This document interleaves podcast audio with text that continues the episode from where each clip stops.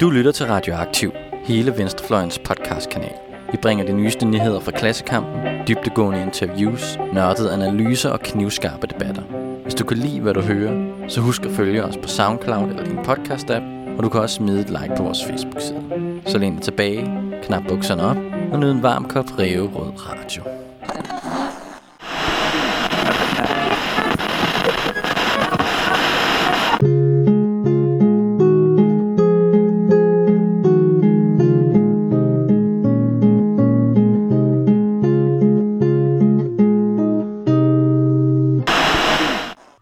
Og velkommen til Radioaktivs europapolitiske podcast, Et spøgelse går gennem Europa.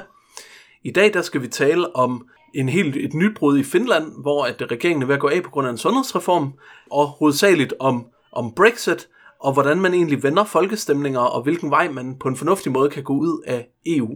Jeg står her sammen med Benjamin Bille Bolsmann, øh, som sidder i SF's landsledelse, som jeg har lavet studenterpolitik med, som har læst international historie på sin kandidat og nu gymnasielærer historie dansk, og som øh, har en ufattelig viden om alle afkroge af vores europæiske kontinent, og de politiske processer og systemer, der indgår i det. Og jeg står her sammen med øh, Jakob Lindell Rugård, som arbejder i fagbevægelsen, blandt andet med den betydning handelsaftaler har. Han læser international kommunikation og ledelse på CBS og sidder i enhedslistens hovedbestyrelse. Cool. Hvad hedder det? Men vi starter simpelthen med, med Finland, før vi tager den helt store Brexit-omgang og øh, strategiske og politiske debat ud fra de seneste de, de, øh, ting, der er sket i Brexit-situationen. Og vi starter i Finland øh, af flere grunde. Dels så havde vi det op sidst, og dels så har vi en, øh, en ret spændende situation, hvor at, øh, regeringen simpelthen øh, øh, er ved at gå af på grund af øh, en sundhedspolitisk udspil. Vil du ikke øh, uddybe, hvad der sker, Benjamin? Jo, det er sådan, at der i Finland skal være valg her i midten af april, altså om en måneds tid. Og så skulle man tro, at regeringen sådan, øh, bare sådan, øh, holdt sig kørende ind til det. Men regeringen havde ligesom, øh, lidt ligesom Lars Lykke, eller meget ligesom Lars Lykke faktisk, sat en masse prestige ind på at kunne få lavet en sundhedsreform, der skulle forbedre sundhedsvæsenet, men som også på mange måder var en centralisering. Altså noget, der måske mindede mere om Lars Lykkes 2005 øh, reform af sundhedsvæsenet og ja, hele vores system, altså det, øh, man kalder strukturreformen fra 2005, øh, og måske også minder lidt om det, som øh, var på spil i Norge før det seneste valg. Og øh, regeringen gik simpelthen ud sådan et par uger før den officielle udskrivelse af valgkampen og sagde, at de ikke kunne få gennemført deres politik. De havde forhandlet til alle sider og kunne ikke få gennemført den her sundhedsreform, og derfor så ville de gå af og blive siddende udelukkende som et forretningsministerium. Altså de sådan tog på sig og sagde, vi har ikke flertal for det, vi synes er det vigtigste, så derfor fungerer vi ikke mere. Og det er delvis en taktisk manøvre, hvor man ligesom siger, det her det var det vigtigste for os, hvis vi ikke kan det, så vil vi ikke. Men det er også øh, noget af et nederlag at, øh, at måtte gå af som regering, øh, fordi man ikke kan få gennemført det, man synes er den vigtigste politik. Øh, måske især, når øh, det er på sådan et område, der fylder så meget for befolkningen som sundhedsområdet. Så det synes jeg er interessant, og så er det jo interessant set i forhold til den situation, vi står i i Danmark, at vi har en regering, der står i meget tæt på samme situation herhjemme. Jamen, som ligesom ikke, øh, fordi det skulle jeg lige til at sige, tager konsekvensen og går af. Altså man kan sige, at Lars Løkke-regeringerne her har jo været kendetegnet ret meget ved, at, at de ikke kunne få meget af deres vigtigste politik igennem, kan man sige. Og har jo ikke taget konsekvensen, og det er også derfor hele det der statsminister for enhver pris er blevet så grinagtigt på en eller anden måde i længden. Men jeg synes, det er lidt interessant, at, at man på en eller anden måde kunne volde en strukturreform igennem i Danmark, der har haft øh, ekstremt mange hårde konsekvenser for folk, der bor på landet, og øh, været centraliserende og nedskærende, og gjort, at øh, velfærden, den, den nære velfærd, øh, opleves som langt længere væk for mange mennesker. Men at det ikke kan lade sig gøre i Finland, øh, egentlig. Altså, det er spørgsmålet, om, det er sådan en, en stemning, der er skiftet. Centraliseringen er gået amok, og centralisering, altså modstand mod centralisering er blevet mere udbredt eller om det simpelthen er sværere i andre, øh, i andre nordiske lande end, øh, end Danmark at få sådan noget igennem. Altså et land som Finland, der er meget, meget, meget større, hvor der er meget længere ind til mellem center og periferi. Det var i hvert fald noget af det, der betød noget, da man øh, fik slået det delvis ned i Norge. Altså at Centerpartiet gik markant frem ved det seneste norske øh, stortingsvalg. Blandt andet fordi, at de kunne spille på afstanden i Norge, og hvad med os i, øh, i øh, Trondelag og sådan nogle ting. Skal vi ikke have ordentlige sådan tilgang til de her ting? Skal vi ikke have demokrati, der er tæt på os? Men jeg tror også en anden ting er en anden politisk kultur. Vi snakkede om det i den sidste podcast omkring, hvordan at Finland har den her tradition for brede regeringer, hvor selv øh, kommunistpartiet har været inde i regeringen under den kolde krig og sådan noget. Og der ser man bare i Danmark, der røg der røg strukturreformen jo igennem på et rent VKO-flertal, meget snævert, og øh, med modstand fra hele oppositionen. Og det tror jeg simpelthen ikke, man forestiller sig, at man vil kunne gøre i Finland. Nej, det er ret interessant, fordi man simpelthen har en, en bredere politisk... Altså, man ville ikke kunne lave så snæver fløjepolitik på den måde. Og så, øh, ja, og så er det jo så også interessant, at man ikke har simpelthen arbejdet på at rulle den tilbage, fordi at det er jo ikke fordi... Øh, altså for nu lige at gøre strukturreformen færdig. Fordi det er jo mange, øh, altså mange konsekvenser af strukturreformen har virkelig haft en betydning for, for rigtig mange mennesker i Danmark, og øh, er jo ret upopulær, men jeg tror det ikke, det er sådan, at man tænker, at oppositionen i Danmark specielt er, øh, altså mod centralisering mere end, end Venstre for eksempel er, selvom at det er egentlig dem, der har stået fader til alle de, og især Lars Lykke personligt, for alle de reformer, øh, der har øh, lukket politistationer og sygehuse og øh, øh samlet kommuner og simpelthen gjort det sværere at få indflydelse at blive hørt som borger. Nej, og det tror jeg er fuldstændig rigtigt, at det er der ikke nogen i de danske venstrefløjspartier, der rigtig mener, man skal gøre. Nu har jeg på de seneste tre SF-landsmøder stillet forslag om en delvis eller helt tilbagerulning af strukturreformen, og hver eneste gang er det blevet enten sådan øh, skubbet ud til siden, eller indarbejdet i sådan en vag formulering med, at vi skal også huske udkants Danmark.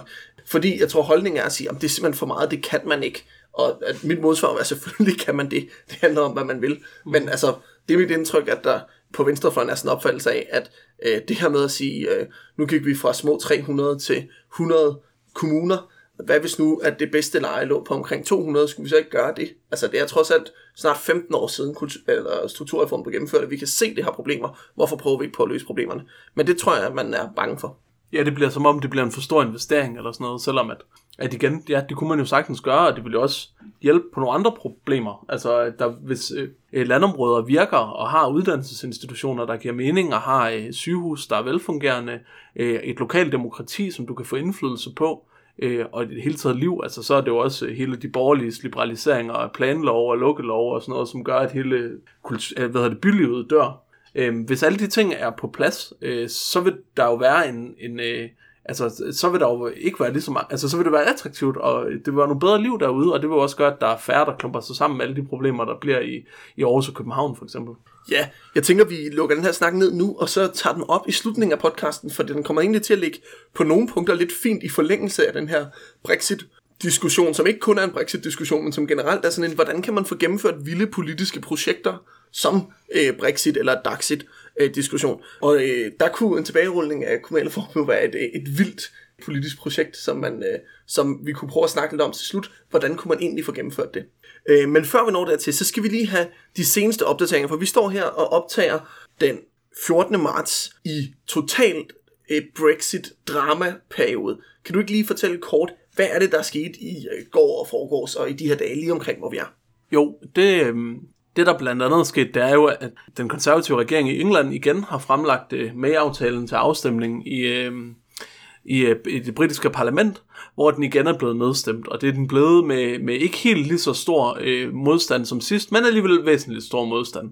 Det er, øh, noget, det er over 100 stemmers forskel. Ja, det er sådan noget med, at første gang den blev sendt til afstemning, så var det det største nederlag for en premierminister nogensinde, og det her er så kun det fjerde største nederlag, hvor altså det største stadig er hende selv, eller sådan. Ja. ja. Så det er stadig, altså der er stadig en markant modstand mod den konkrete aftale, og det var det, det kan man gå tilbage og høre i vores øh, store Brexit-udsendelse, men det er jo det i hvert fald det, øh, som man gør til problemet ved aftalen, det er den her med backstoppen i forhold til at forhandle en aft- øh, grænseaftale på plads mellem Nordirland og Irland, hvis øh, hele UK træder ud øh, af EU. Øh, men det der så også skete, det var, at via nogle ændringsforslag, så blev der så indskrevet i regeringens program en ny formulering om, at man afviser fuldstændig et no-deal Brexit, altså man afviser fuldstændig muligheden af øh, at forlade EU uden en aftale. Og øh, det øh, blev stemt igennem 308-312, øh, altså med fire stemmers marken. I øvrigt i en situation, hvor der er i hvert fald fire af øh, Theresa Mays ministre, der stemmer blankt. Så det er en ret vanvittig situation. Øh, og det, det er ligesom der, man står, at øh, parlamentet har sagt, at de vil ikke have Mays aftale, men parlamentet har også sagt, at de vil have en aftale. Ja, og det er jo... Øh det er jo ret interessant her, 14 dage, 15 øh, dage før ja. Øh, Brexit skal gennemføres, at parlamentet siger, at den aftale, der ligger på bordet, er ikke god nok, men vi vil heller ikke have, at der ikke skal være en aftale. Ja, og, øh, og, og det er jo klart, at May, hun står i en situation nu, hvor hun siger, I bliver ligesom nødt til at bestemme jer, man må enten, øh, når I siger, I ikke vil have en aftale, så må I jo ligesom tage den aftale, der er. Og spørgsmålet er jo så, hvad der sker nu. Og øh, som jeg forstår det, så er der mange muligheder på bordet. Det eneste, der er lidt mere sikkert nu, det er, at vi ikke får et no-deal Brexit per den 29. marts. Men det er ikke helt sikkert endnu, at vi ikke får det. Men formentlig kommer der enten en tredje afstemning om Mays aftale, der så måske kan blive vedtaget den her gang, eller man får en udsættelse som bliver, og der er to muligheder, enten en kort udsættelse, hvor man så kan fintune noget i Mays aftale, mm. eller en lang udsættelse, hvilket så vil have den konsekvens, at Storbritannien den 26. maj sammen med os andre skal til Europaparlamentsvalg, efter den dato, hvor de har lovet, at de vil udtræde af Europaparlamentet. Ja, og det er jo lidt det, det, det May lægger op til, det er, altså hun siger stadig, at der er ligesom, øh, nu har parlamentet besluttet, at, at der er hendes aftale tilbage i spillet nærmest, fordi at den juridiske konsekvens af ikke at vedtage hendes aftale inden deadline, det er alligevel, at man træder ud uden en aftale, fordi de har, øh, hvad hedder det, aktiveret den her udtrædelsesklausul. Og, og, og så ryger man ud to år efter. Og aftale eller ikke nogen aftale. Og sådan er det. Og så siger hun så, at der er jo mulighed for, at man kan lave den her kortere tekniske forlængelse af forhandlingsforløbet, så hun kan gå ned og prøve at forhandle nogle småjusteringer i sin aftale. Og det kan jo også godt være, at der er lidt forhandlingsvillighed for EU nu, når de har set, at man afviser en no-deal Brexit, for at sige, at vi kan godt vise, at vi kan imødekomme en, komme en lille smule tættere og justere nogle kanter. Men det er ikke så langt, man kan komme Øh, altså det vil være et par måneder, vi snakker om så, øh, øh, eller halvanden måneds tid, man snakker om så, med den her tekniske forlængelse. Og ellers så skal man altså have en lang forlængelse, og det skal EU 27, alle lande beslutte sig for, at de er enige om, at man skal give britterne en lang forlængelse. Det vil så også betyde, at de vil holde EP-valg. Og det virker til lige nu, at øh, så, som jeg har afkodet Labour-signalerne, at deres linje er sådan noget, nu skal parlamentet tage kontrollen tilbage over Brexit-processen, Labour-lederen Jeremy Corbyn sammen med skyggesekretæren for, for Brexit, altså Labours Brexit øh, ministeragtige eller ekspertordfører, øh, vil prøve at samle sådan et øh, bipartisan flertal for en aftalemodel øh, i parlamentet. Ja, og det er jo øh, selvfølgelig sympatisk nok, men man kunne også med rimelighed spørge, hvorfor, øh, hvorfor Corbyn ikke har gjort det noget før, hvis han mente, at han kunne skaffe et parlamentsflertal for en alternativ løsning. Altså skulle han have øh, taget fingrene ud af røven løbet af de sidste to år og forsøgt at få skabt det her flertal. Øh, det må man sige. det, det virker sgu lidt, øh, lidt sent, og også sådan lidt som noget, sådan lidt en hovsa-løsning. Hvis jeg skal komme med bud, så tror jeg næsten, at det mest realistiske er, at Mays løsning i en eller anden forstand bliver gennemført. Også fordi det er det eneste, der ligger på bordet, som er realistisk, at kan, kan nå at blive gennemført inden for tidsrammen. Og ellers får vi den her sådan helt parodiske situation, hvor et Storbritannien, der er på vej ud af EU, sidder til et Europaparlamentsvalg og skal stemme på nogle politikere, der øh, alle sammen er enige om, at de ikke vil sidde der. Og altså, det, det bliver jo... Øh, altså, hvad på engelsk man kalder a mockery of democracy. Altså, mm. det, man gør grin med demokratiet. Ja, og så er der jo den anden faktor, at det kan være, øh, og det er jo bare spekulationer, men det kan være, at trods alt nogle af de øh, kræfter, der meget gerne, altså også de meget hårde hard Brexiteers, der vil have den her ingen aftale med EU, og så bagefter mener, at det stiller England i en meget stærk forhandlingsposition til så at aftale nogle små ting, men grundlæggende set ikke vil have en aftale om tilknytning til EU. Øh, no-dealerne at de også, nu har de tabt den her afstemning, det er blevet afvist, at man overhovedet vinder no deal. Det kan jo være, det mander lidt til besindighed og siger, jamen lige pludselig, så bliver det også mere og mere sandsynligt, at hvis den her farse fortsætter, at man så ikke ender med at træde ud overhovedet. Øh, og så at den øh, Mays aftale, der ligger på bordet, øh, trods alt bliver mere attraktiv for de mere sådan ekstreme Brexit-typer, øh, både i hendes eget parti og i Labour. Ja, og det er jo fordi, at det har været på mange måder sådan et langt spil chicken, hvor dem, der ikke vil ud af EU, og dem, der vil ud af EU uden en aftale, ligesom begge to har troet, at de maksimerede deres egne chancer for at få det, de ville, ved ikke at indgå en aftale. Mm. Og nu kommer vi i en situation, hvor øh, begge grupper måske begynder at blinke, kunne man i hvert fald håbe.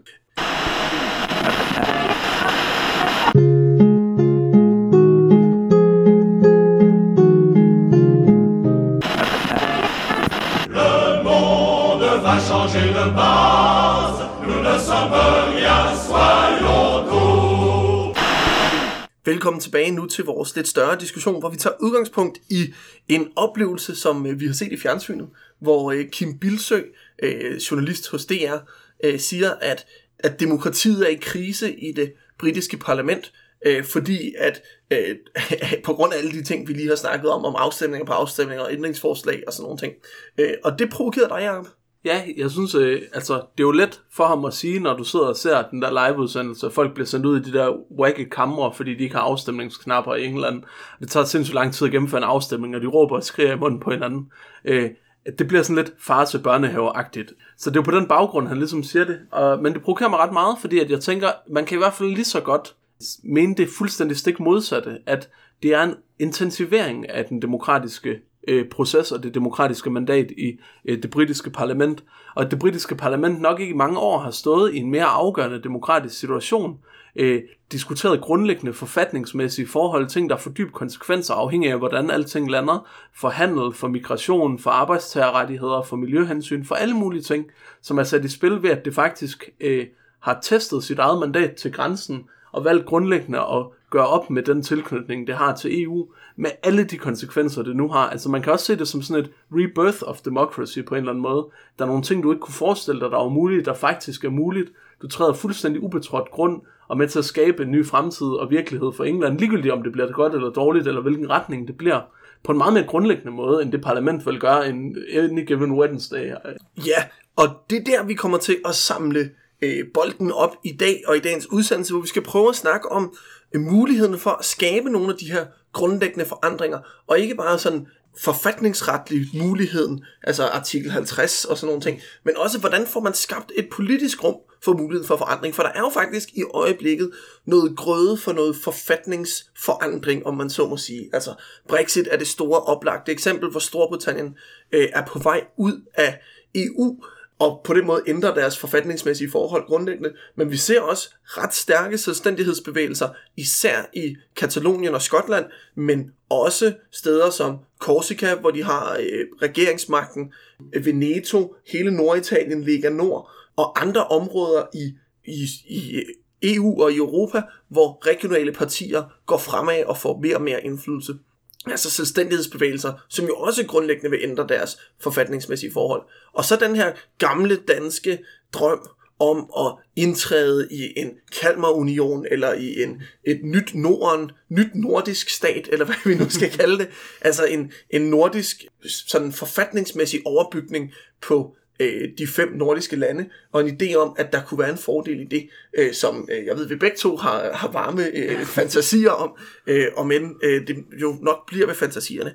Men dagens udsendelse, den tager ligesom udgangspunkt i, hvordan er det, vi kan få gennemført de her grundlæggende forandringer af, hvordan vores lande hænger sammen og fungerer forfatningsmæssigt, og i virkeligheden så bryder vi det op i tre dele, og øh, hvad, er den, øh, hvad er den første del, som vi sådan siger, det bliver man nødt til at gøre, hvis vi skal få det her til at virke? Det første, det er jo lidt i forlængelse af det, med at man kan se, altså i Brexit-processen, at det er det ultimative, altså at du har en ultra politisk situation, hvor det britiske parlament på en måde, øh, ja, øh, genføder politikken ved at tage sig selv øh, øh mere seriøst, end det har gjort lang tid. Sådan kan man i hvert fald også læse det. Og det handler simpelthen om at tage de øh, demokratiske rammer, du er i, seriøst. Altså føre den politik, du gerne vil føre, og, og føre politik også, der direkte udfordrer de rammer, der er sat, om det så er fra, øh, for den region i den nation, du indgår i, eller om det er for den nation i det europæiske samarbejde, du indgår i. Det er noget, man diskuterer meget i enhedslisten ved nu, men altså, der handler om simpelthen, øh, hvorfor kan vi ikke få lov til at gøre en masse nice ting i Danmark, Danmark som forgangsland? Hvorfor skal Danmark ikke gå forrest i kampen mod skattely, øh, i kampen for øh, miljøstandarder, i kampen for arbejdstagerrettigheder og arbejdsmiljø? Og så stille forslag om det, og prøve at føre politik om det, og så hele tiden må få at vide, jamen det må I ikke, fordi at EU siger, at I ikke må. Og, og regeringsmagt ekvivalenten til at gøre det, hvis enhedslisten nu var i regeringen, øh, som ville være rigtig lækkert, øh, så øh, ville det jo være simpelthen at fremsætte lovforslag og begynde at regere på den politik, du gerne vil have. Og så tage kampen i øh, retssale øh, og øh, i forhandlinger med EU bagefter. Ja, og der træder du jo lige ned i sådan det, som jeg ser som den største udfordring. Det er nemlig, øh, hvor har vi lige et regeringsflertal, der er villig til at føre den her grænsesøgende og end, altså den, den her ændrende politik, hvis vi ændrer grundlæggende ved, hvordan vi forfatningsmæssigt er konstrueret, hvor finder vi øh, den regering, der vil gøre det. Og der må jeg sige, at i Danmark så er der jo ikke i nærheden af antydning af, at der skulle materialisere sig et øh, anti-EU, eller for den sags skyld et øh, meget pro-Norden øh, regering. Altså, der er vel, det er vel meget ude i fremtiden, hvis man skal forestille sig en regering, der ikke i virkeligheden er baseret på de fire gamle partier, som vi har fra 1915 og frem. Ja, det kan man sige. Men jeg tror også, at jeg, eller jeg tror på, at, at der på nogle spørgsmål kan du godt simpelthen presse. Altså, det er rigtigt, at du kan ikke forestille dig det lige nu. Øh, men det er jo en stor udfordring for Socialdemokraterne, øh, for eksempel, øh, at skulle forklare, hvorfor grundlæggende øh, modstand mod social dumping øh, og andre ting, som er forbudt af EU, hvorfor vi ikke bare kan rykke på dem i Danmark. Så bliver det den her lidt farseagtige, hvor de hele tiden må gå tilbage til at sige, jamen Jeppe Kofod, han tager det ned og snakker om det i et eller andet udvalg nede i EU. Og det er jo egentlig derfor, jeg synes, det politisk set kunne være ret interessant, hvis de her to valg faldt sammen. Fordi så kunne man blive ved med at sige, hvorfor, nej, lad os lade være med at gå ned og snakke om det nede i et eller andet mærkeligt skuffeudvalg nede i EU. Hvorfor skal vi ikke bare gennemføre det? Øh, og der kommer du et forklaringsproblem. Og du kunne godt forestille dig nogle situationer, hvor det ville, altså, hvor der ville rigtigt være et, et alvorligt pres på Socialdemokraterne på en social dagsorden, øh, for at rykke på noget, som måske lidt er på kant med EU-lovgivningen. Ja, man kan jo se, at det er jo ikke fordi, man politisk nødvendigvis er så uenig. Et helt aktuelt eksempel af det her dagpengeforslag om, at, øh, at grænsen for, hvor længe man skal have været medlem af en dansk A-kasse for at kunne få dagpenge i Danmark, skal sættes ned fra 90 dage til mellem 1 og 30 dage. Øh, og hvor, hvor der var bred enighed på tværs af Folketingets partier om, at det er en ret dårlig idé og undergravende for det danske dagpengesystem. Men der, hvor uenigheden stopper, det er jo, at når nu vi taber forhandlingerne nede i Bruxelles, øh, hvem er så villig til at fastholde de danske regler? Mm. Øh, og, og det er der jo, der må man sige, der er det måske der, man skal gå ind og sige, øh, vi synes, det her er så vigtigt, eller så afgørende for det danske arbejdsmarkedssystem, og den måde, vi har indrettet det på, og det danske skattevæsen, hvor vi opkræver en høj skat af det mennesker, der bor og arbejder i Danmark, mod at sikre en ekstra social understøttelse. At man var villig til at fastholde sine egne øh, regler, og ikke lade øh, EU-reglerne bestemme. Men så er vi jo også inde og, og skubbe til at øh, direkte udfordre de forfatningsmæssige rammer, vi er i. Og nu er det jo lidt på tankeeksperiment basis, som du siger, Benjamin, fordi at det er ikke sådan, du har ikke den politiske situation for grundlæggende at udfordre EU til stede i Danmark nu. Du, havde, du har den i England, øh, hvor de lidt, det kan vi vende tilbage til, men lidt uenige om hvorfor. Og du havde den i Grækenland, hvor man så ikke gjorde det alligevel af nogle strukturelle grunde og nogle politiske grunde. Men, øh, men, men det ville jo være noget, der betød rigtig meget for muligheden for at bryde med EU, hvis man øh, kunne udfordre EU på de her dagsordner. Fordi du kan sagtens forestille dig, for eksempel rige smider deres penge i skattely. Hvorfor kan man ikke lave en meget stærk skattelylovgivning i Danmark?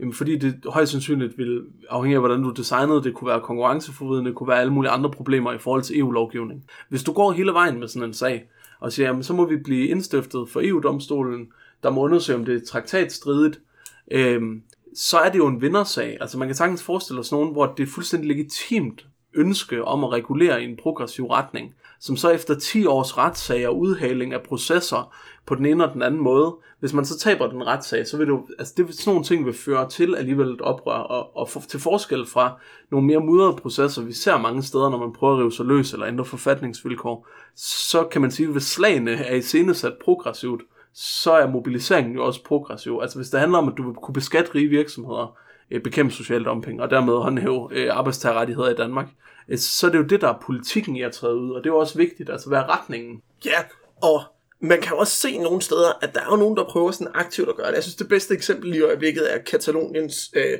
selvstændighedsbevægelse, hvor de jo øh, har sagt, at øh, vi vil have en folkeafstemning om uafhængighed, og så har de fået at vide, det må I ikke, og så siger de, unge men så laver vi, hvis I ikke må en folkeafstemning og uafhængighed, så laver vi parlamentsvalg, altså det regionale parlamentsvalg til en slags folkeafstemning. Hvis nationalistpartierne får flertal, så udskriver vi en folkeafstemning, uanset om vi må eller ej, fordi så har vi et flertal for det.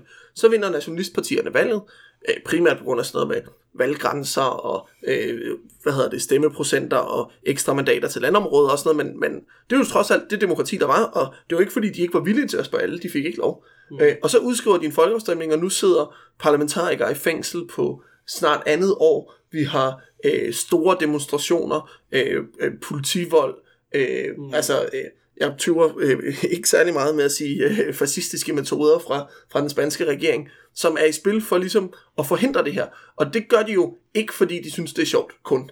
Altså jeg tror også, det skyldes, at de jo reelt er bange for, hvad er det, der sker, hvis vi tillader, at der er nogen, der går ind og presser til de rammer, vi har, og ikke, og ikke ligesom accepterer det. Og det er jo fordi, at det kan være en effektiv strategi, tror jeg. Ja, det tror jeg, du har helt ret i. Og, og det er jo rigtigt, at på den måde, så ser man med Brexit, med i øh, Katalonien, i andre steder, at det er en strategi, altså det med at ændre på, hvordan konfigurationen af landegrænser er, eller hvordan du kan praktisere din politiske suverænitet i forskellige områder, er gået fra i Vesten og Europa at være ret utænkeligt i mange år, og være meget niche-sag. Øh, og måske nogle venstrefløjspartier ringede ned til nogen en gang imellem, eller holdt et møde med dem, til at blive noget, der er kommet sådan halvvejs inden for rækkevidde. Ikke? Og det er også derfor, det er så spændende, for eksempel, altså, hvordan Brexit lander, når, øh, som vi snakkede om i udsendelsen, når røgen er lettet. Så kan det jo godt give en situation, som faktisk er attraktiv for andre lande, hvis du ser, at du kan øh, bekæmpe skattely, du kan øh, øh, stille krav om offentlige udbud, og hvordan du bruger dine penge, så de ikke ender i lommen på alle mulige øh, finansspekulanter øh, og lyssky rigmænd øh, så vil det jo være noget, der lige pludselig rykker inden for den politiske mulighedsgrænse, og bliver interessant taktisk og efterfølge i en eller anden øh, situation, selvom nu er man nærmest så langt fra det, som man kunne forestille sig, fordi at hele fortællingen er, og, og realiteten jo også er, at det er en fartisk måde, de har håndteret det på. Ja, og hvis jeg vil komme med en sidste pointe, så tror jeg, jeg synes, det er det her med, at øh, noget af det, vi tit får skudt i skoen som venstrefløj, det er, at det her ikke kan lade sig gøre af den ene eller den anden grund. At der ligesom er nogle sådan overordnet, der gør, at vores politik er umulig eller uladsiggørlig. Og der tror jeg, jeg synes noget af det, der er så interessant ved de her ting, hvor man vil ændre grundlæggende ved forfatningssager øh, eller ved øh, landegrænser eller sådan nogle ting, det er jo, at man viser, at ting kan lade sig gøre.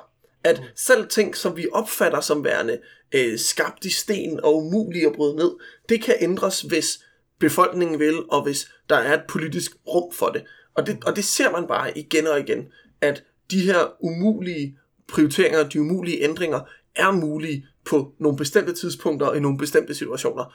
Og at der er en politisk elite, ikke bare i EU, men i Europa og i verden, der ikke har en interesse i mm. at se, eller at befolkningen skal se, at umulige løsninger i virkeligheden er mulige. Fordi hvad begynder vi så at ændre på næste gang?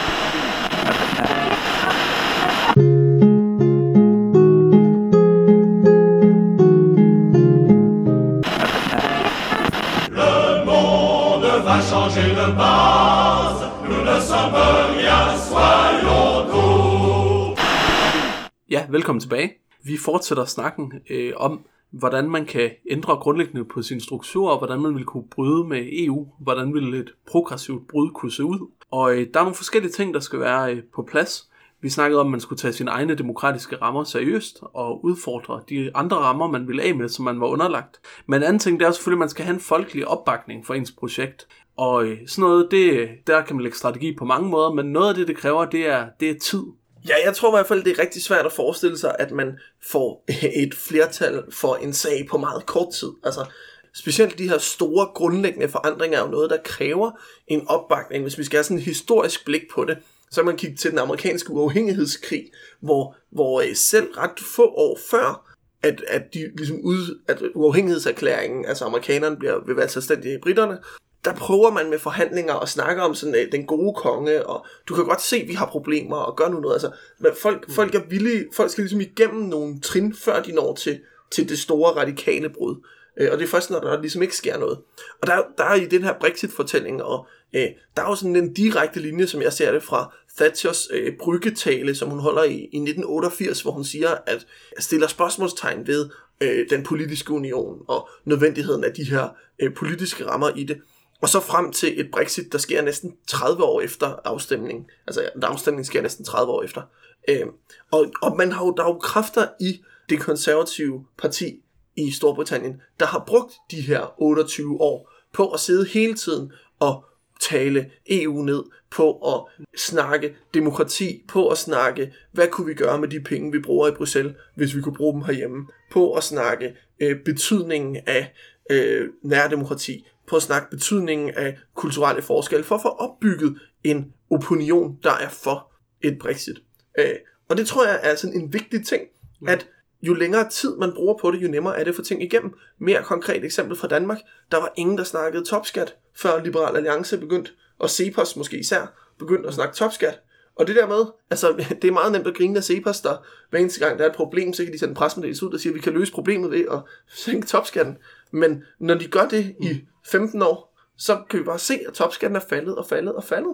Jeg tror, det betyder rigtig meget, at man lægger de her langsigtede øh, strategi øh, og tillader, at forandringen ikke behøver at ske i morgen, men, men at store forandringer kan ske på 20-30 år, hvis man er villig til at dedikere sig til det. Det tror jeg, du har helt ret i. Og der, øh, der kan man sige, der betyder det selvfølgelig også noget, hvad er det så for nogle øh, fortællinger? Øh, hvad er det for en plan, man lægger over den lange stykke tid? Altså, der vil der jo så være brug for en, en, EU en, en venstreorienteret EU-modstanderfløj, der tog sig selv så seriøst, at vi sagde, men det er, vi mener det. Det er ikke bare sådan en parole. Vi mener, at Danmark skal ud af EU, fordi ellers så kan man ikke bygge et grundlæggende bedre socialistisk samfund op. Og derfor bliver vi hele tiden ved med også at fortælle historier og diskutere, øh, hvad for nogle grænser og udfordre de grænser, som EU sætter, øh, og hvordan de forhindrer os i at kunne føre et ordentligt progressivt øh, projekt.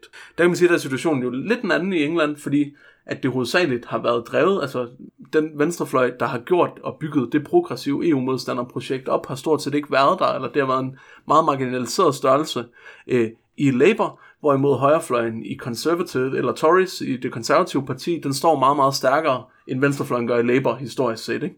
Øh, Thatcher blandt andet, og May. Øh, og Johnson, der var, øh, hvad hedder det, udenrigsminister en kort overgang, inden han skulle øh, træde af. Øh, Øh, så det er nogen, der faktisk kan have magten nogle gange. Og, øh, og det betyder selvfølgelig også, at det narrativ, der ligesom har været om det, har også øh, har været et, et demokratisk selvstændighedsnarrativ. Øh, de skal ikke blande sig i os. Noget, der tit bliver øh, iklædt sådan nogle meget imper- øh, imperieromantiske øh, klæder, ikke? Især hvis man hører sådan mediefortællingen, at øh, vi vil tilbage til sådan Rule Britannia og øh, den store imperietid. Øh, men selvfølgelig også et højorienteret projekt, hvor man også tænker, at, at EU sætter nogle grænser for, hvor øh, øh, meget man kan skære ned, øh, hvor meget man kan sidde miljøhensyn overhørigt, hvor meget man kan fuck sin arbejderklasse, hvor fri kapital kan være. Altså der er også nogle få minimumstandarder i EU, som man ligesom er underlagt. Og hvis man er meget, meget højorienteret, så er det selvfølgelig også nedtur. Altså at man, man kan ikke være højorienteret, så højorienteret man gerne vil være. Nej, og det, det må være hårdt at, at være så højorienteret, at man bliver nødt til at, overholde EU's minimumsregler for arbejdstagerrettigheder og sådan nogle ting. Det jeg kan jeg godt se. Altså, det er jo det er en, en udfordring.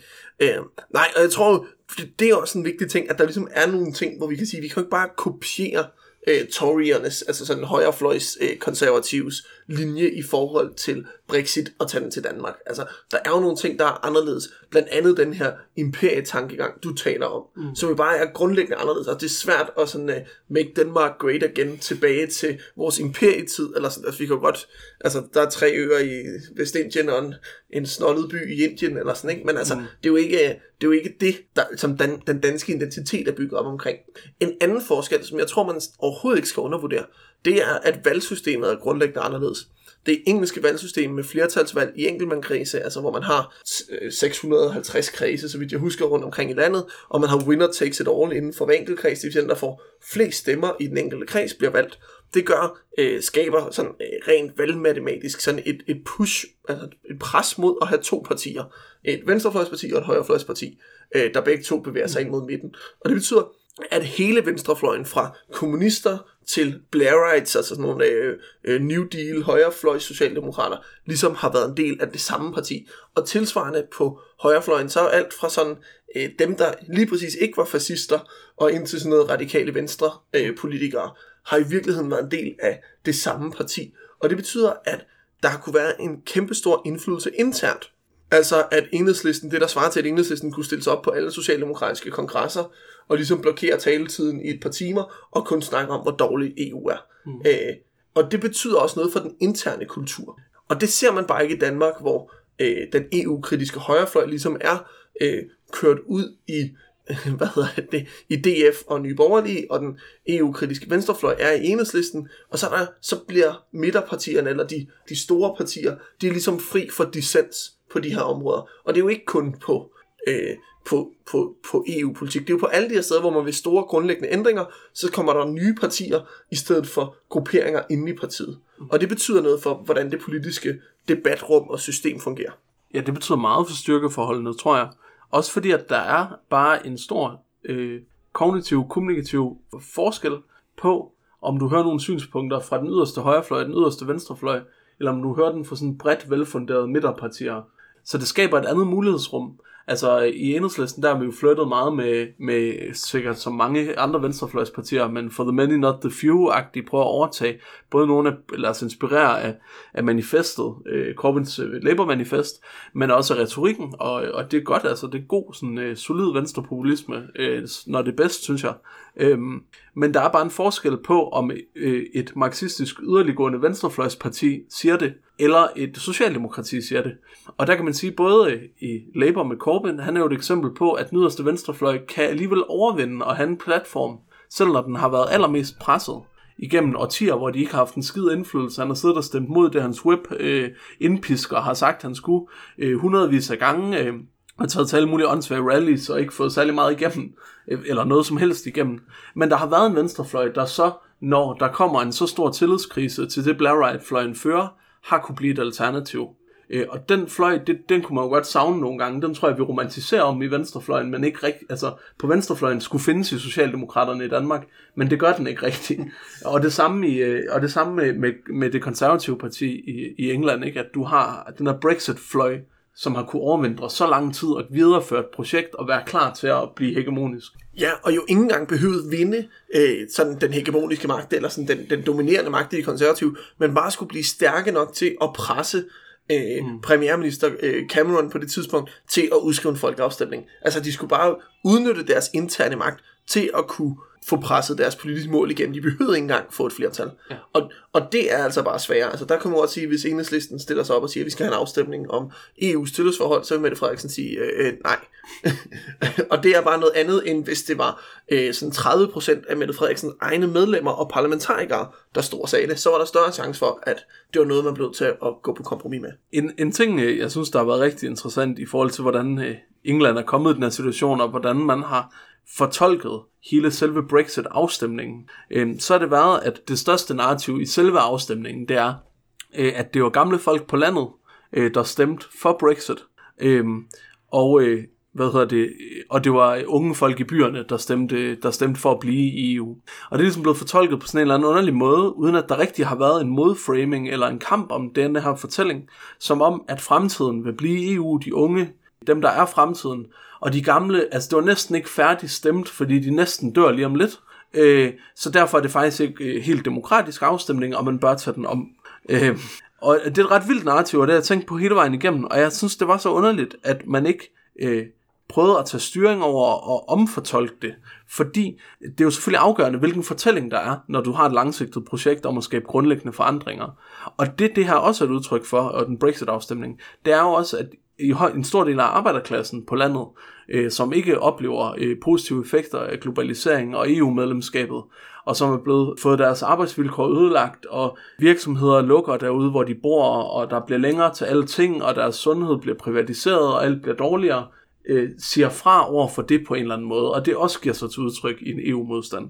Ja, og det kan man også se, hvis man kigger på de konkrete stemmetal fra øh, Brexit-afstemningen. Ikke fordi vi skal ned og nørde på valgdistriktsområdet, men nogle af de steder, hvor folk blev rigtig meget overrasket over resultaterne, det var steder som øh, Nord-England, hvor man havde troet, at Labours styrke og Labours relative sådan målrettede øh, Remain-kampagne kunne gøre, at folk stemte for at blive i EU, men hvor øh, sådan en by som Sunderland overraskede rigtig meget på at stemme øh, leave, altså stemme for et Brexit.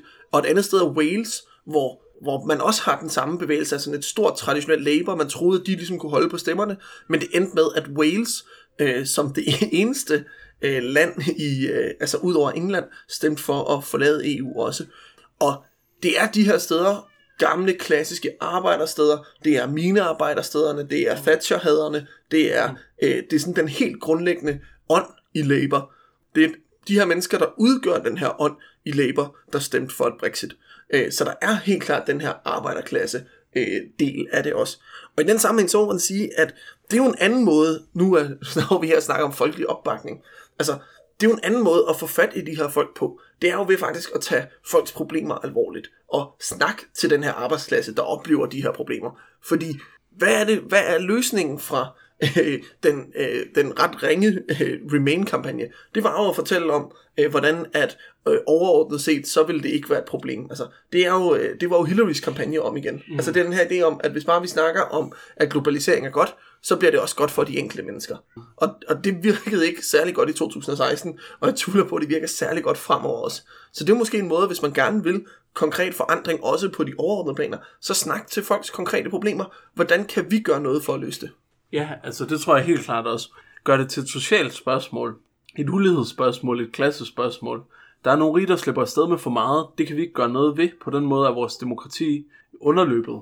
Øh, og det er uretfærdigt. Og så er der nogle hindringer for, hvordan vi kan give et retfærdigt liv til vores egen befolkning, der arbejde, oplever arbejdsløshed og at velfærden bliver udhulet. Øh, og det oplever man jo i Danmark, men øh, der må vi også sige, at det er også en anden forskel. Det oplever man sat med i øh, England, altså hvor tuition er blevet tredoblet, og det nationale sundhedssystem er nærmest kollapset, og øh, togdriften er blevet privatiseret, så den er blevet dyr og elendig. Og altså, det er meget, altså, der blev man virkelig massiv forringelse og har gjort det rigtig mange år. Ja, og man kan også se det i forhold til, hvordan folk går ind og prøver at tage de her kampe, ikke kun i forhold til en anti-EU-modstand, men hvis vi kigger til Skotland, hvor en af linjerne i forhold til Skots selvstændighed har været, at hvorfor skal vi lade os dominere af højorienterede vælgere i England, når nu vi er socialdemokrater heroppe. Mm. Øh, og tilsvarende i Katalonien, hvor linjen også har været, at vi vil en anden politik, vi vil en mere moderne politik, vi vil en mere, øh, i virkeligheden måske faktisk mere globaliseringsvenlig politik end resten af Spanien, men altså en anden politik, vi har et demokratisk pointe, der betyder noget for vores hverdag. Og derfor skal den være anderledes. Altså det handler ikke kun om demokrati, det handler også om, hvad vil vi bruge demokratiet til. Og det tror jeg er vigtigt, hvis vi skal skabe øh, præmisser for, eller sådan grundlaget for en anden forfatningsmæssig vilkår, uanset om det så handler om EU-modstand, selvstændighed eller Nordisk Union, eller hvad vi nu vil snakke om.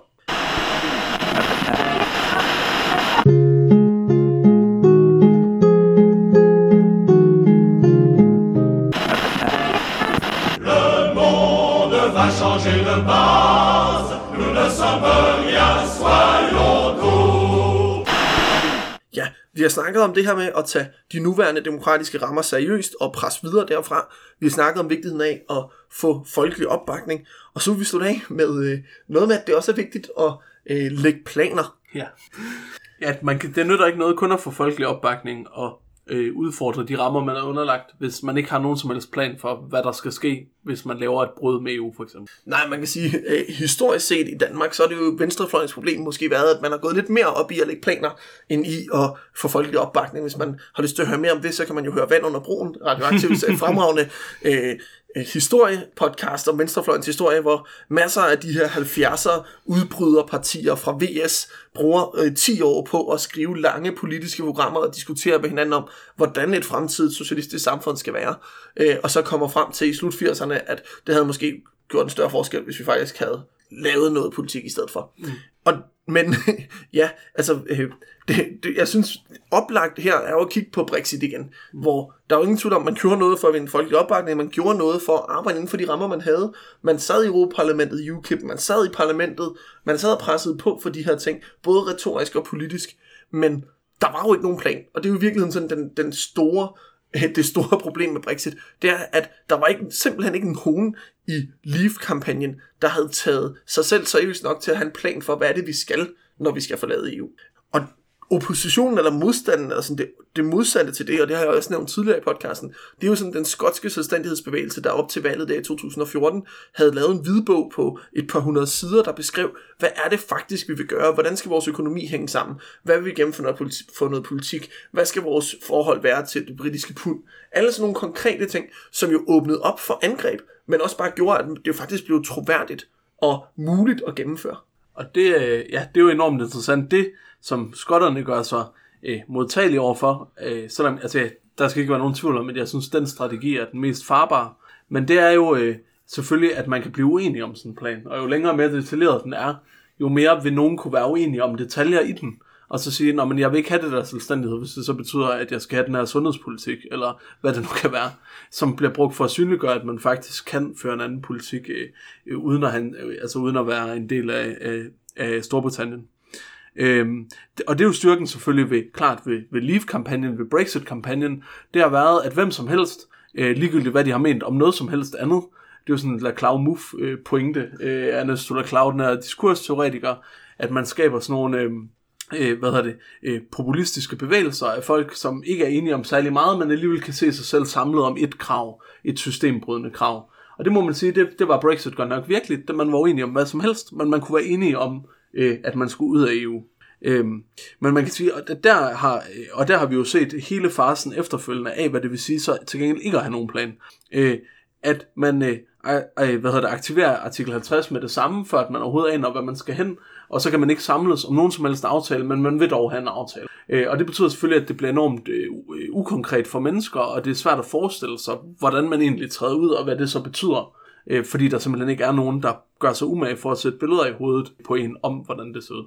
Ja, og, øh, og det er jo så nu, jeg synes, vi skal prøve at samle op fra tidligere, og bare lige hurtigt vende fordi hvis det er så vigtigt at lægge de her konkrete planer for, hvordan man kunne gøre ting. Det er vigtigt at være ude i god tid, have det lange perspektiv på, tage folks problemer alvorligt og udfordre de nuværende rammer. Skal vi så ikke prøve at snakke kort om, hvordan kan vi så rulle strukturreformen tilbage? Hvordan kan vi arbejde for et dansk øh, udmeldelse af EU, hvis det er det, vi ønsker? Og hvordan kan vi arbejde for en nordisk union, der faktisk har politisk magt? Mm. Altså, det vil jo være interessant at kigge på. Mm. Og jeg ved ikke, øh, hvor du synes, vi skal starte.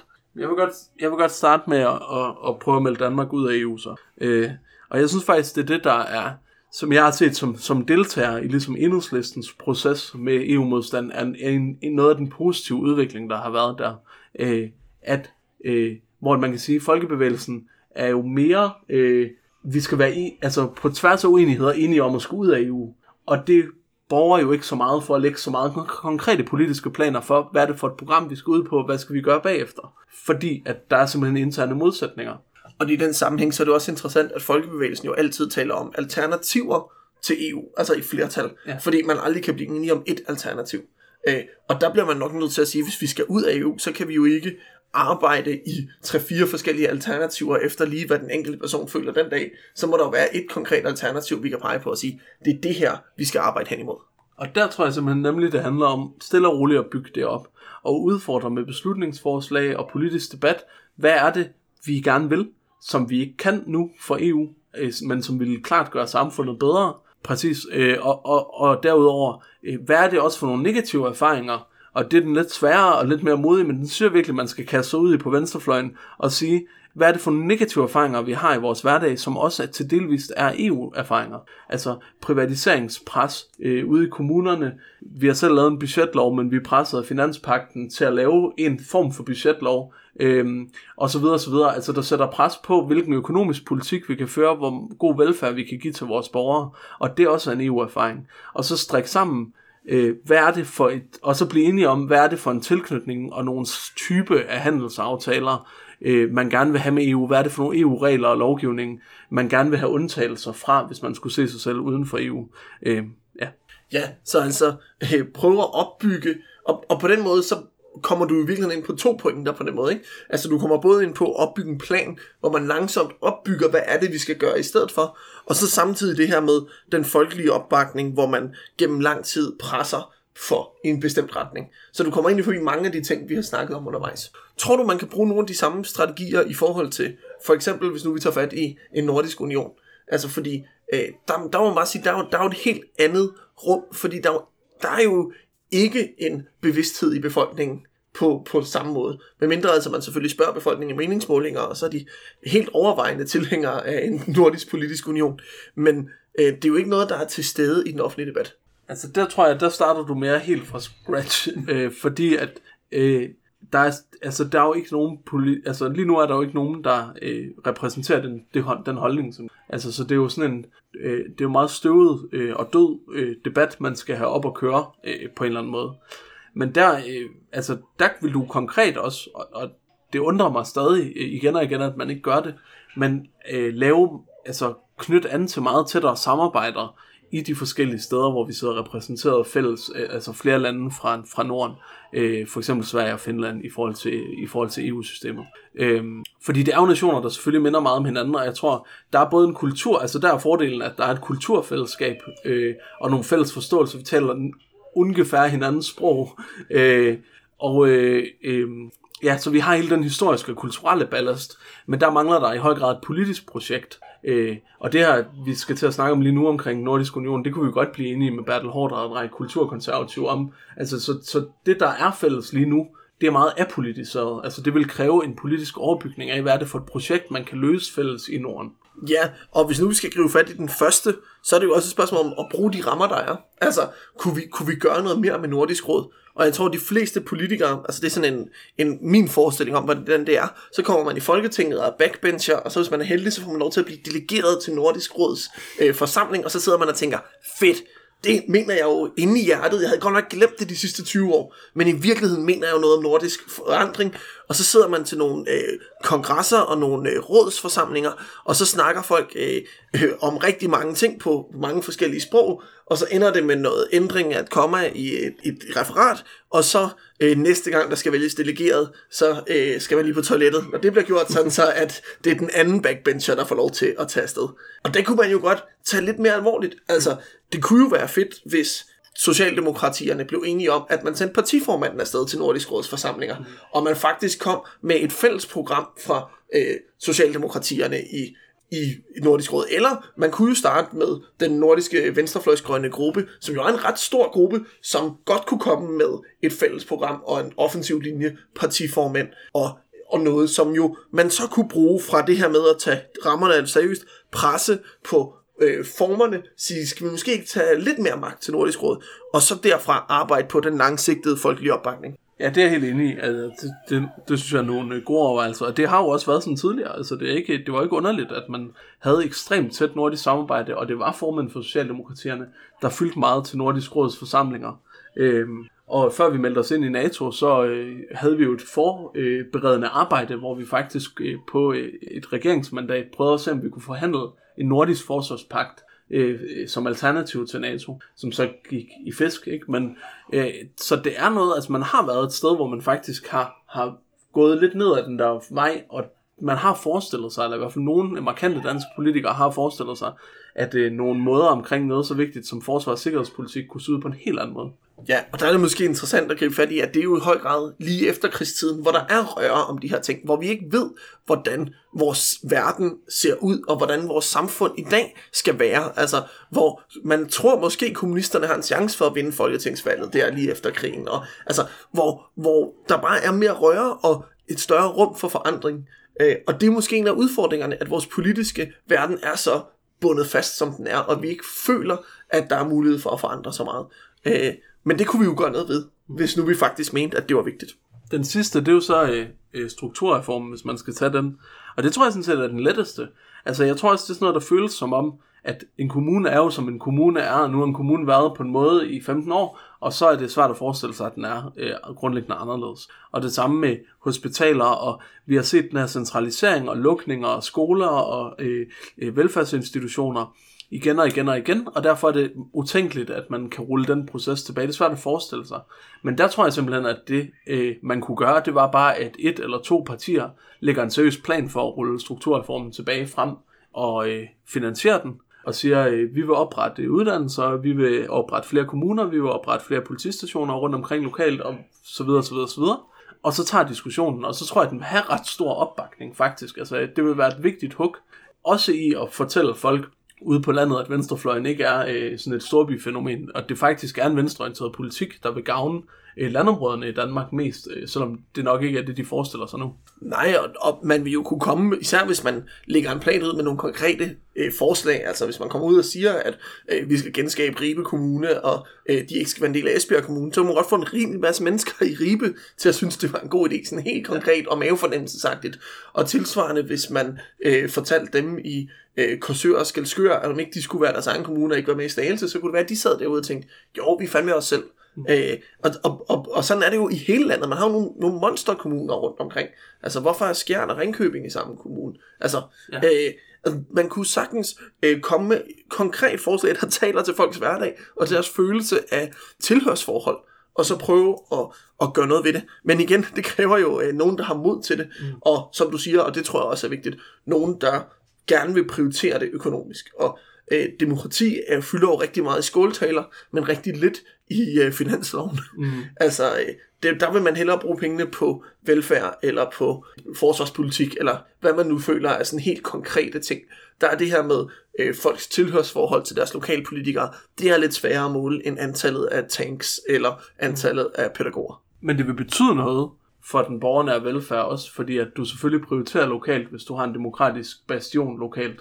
Altså det er klart, at jo mere politikerne bliver flyttet væk fra bestemte lokalmiljøer, jo mindre vigtigt virker det også at holde fast og liv i skoler og daginstitutioner og hospitaler. Altså det forstærker et centraliseringspres, og jeg tror, at demokratisk decentralisering vil også føre til en velfærdsdecentralisering.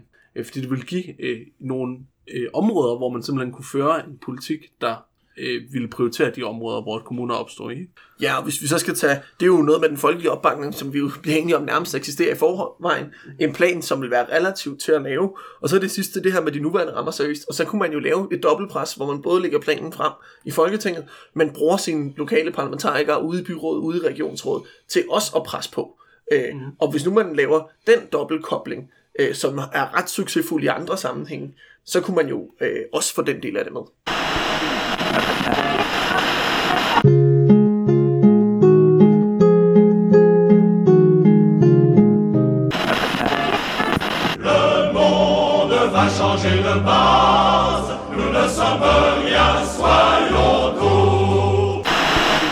Mange tak, fordi I lyttede med til den her podcast, som har den øh, måske ikke så håndgribelige, men dog ret vigtige øh, pointe omkring, hvordan er det, vi grundlæggende skaber forfatningsmæssig forandring i verden og i Europa, og måske især i Danmark. De næste par måneders udsendelser fra os kommer til at stå i Europaparlamentsvalgets tegn. Der er valg om et par måneder, og øh, kan du fortælle lidt om, hvad vi har planer om næste gang?